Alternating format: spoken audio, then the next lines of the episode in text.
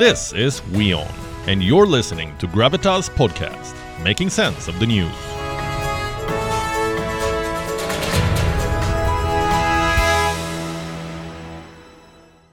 On the 6th of May, King Charles will officially ascend to the British throne with a formal coronation.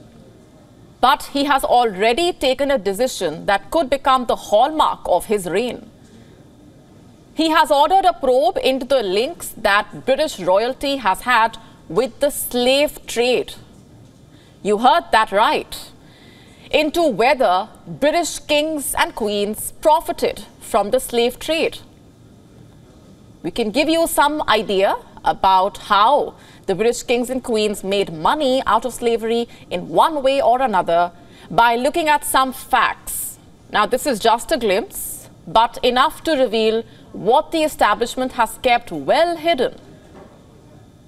Have you heard of the South Sea Bubble? Well, these are the details.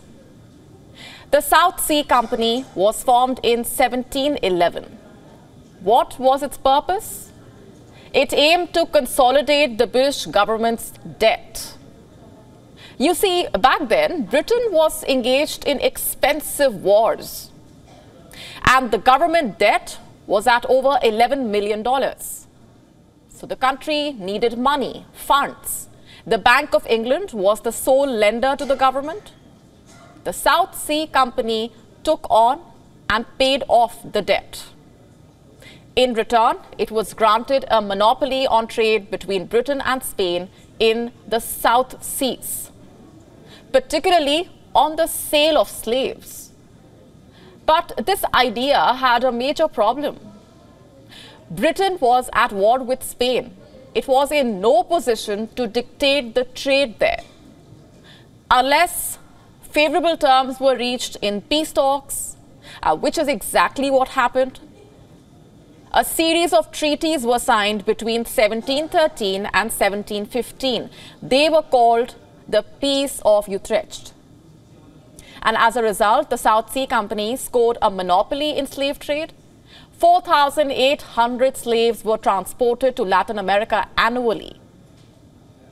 By 1718, politicians, celebrities, nobles, including author Jonathan Swift and scientist Isaac Newton, had invested in the company.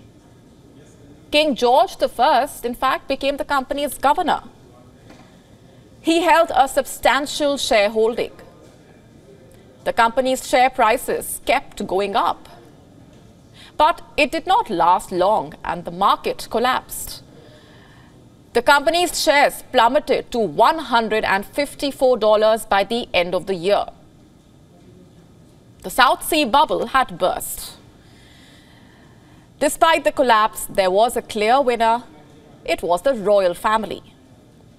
King George I and II made huge profits from investments in the company between 1714 and 1740 the South Sea Company took nearly 42,000 African captives on its ships.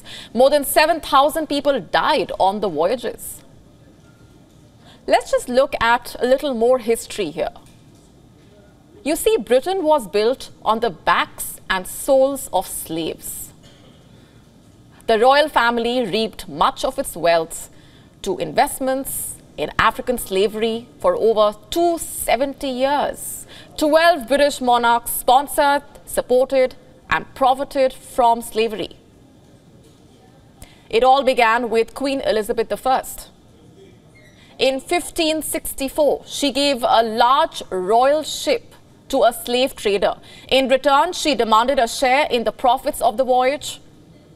On that particular trip, several Africans were captured and at least 600 of them were seized from Portuguese ships. After Elizabeth I, King James I carried forward the dark legacy. In fact, he granted royal connected merchants a monopoly on trade with Africa. In 1618, the Guinea Company was formed. It captured slaves for English owned tobacco plantations in Virginia. And the company continued to enjoy its monopoly under King Charles I's reign. So you see, while the English colonized the world, one country at a time, it was the slaves who helped drive these economies. In 1702, Queen Anne came to power, and under her rule, the South Sea Company was formed. Slave trading expanded dramatically, and we have already told you the details.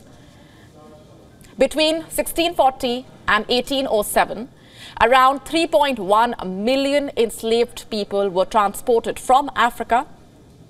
According to official figures, some 2.7 million arrived. The rest died en route.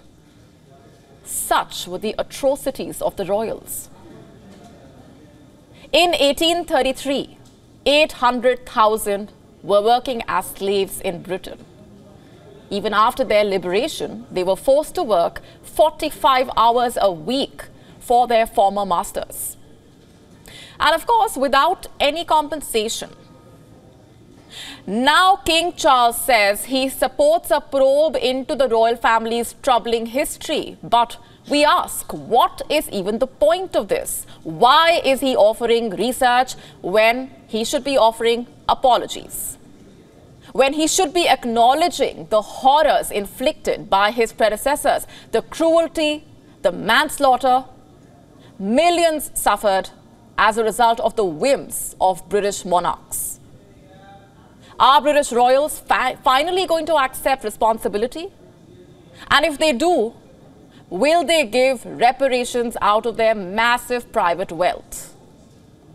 Has King Charles, in his desire to match the spirit of liberalism, put his fist in a hornet's nest and released angry toxic bees, which will sting not just him, but his family and the lineage which has made him monarch? Will this contribute to the departure of countries like Australia from the crown's embrace? We don't know, but what we do know is that King Charles does not also fully, fully know the size of the conflagration that will follow now that he has lit the fuse of an explosive powder keg.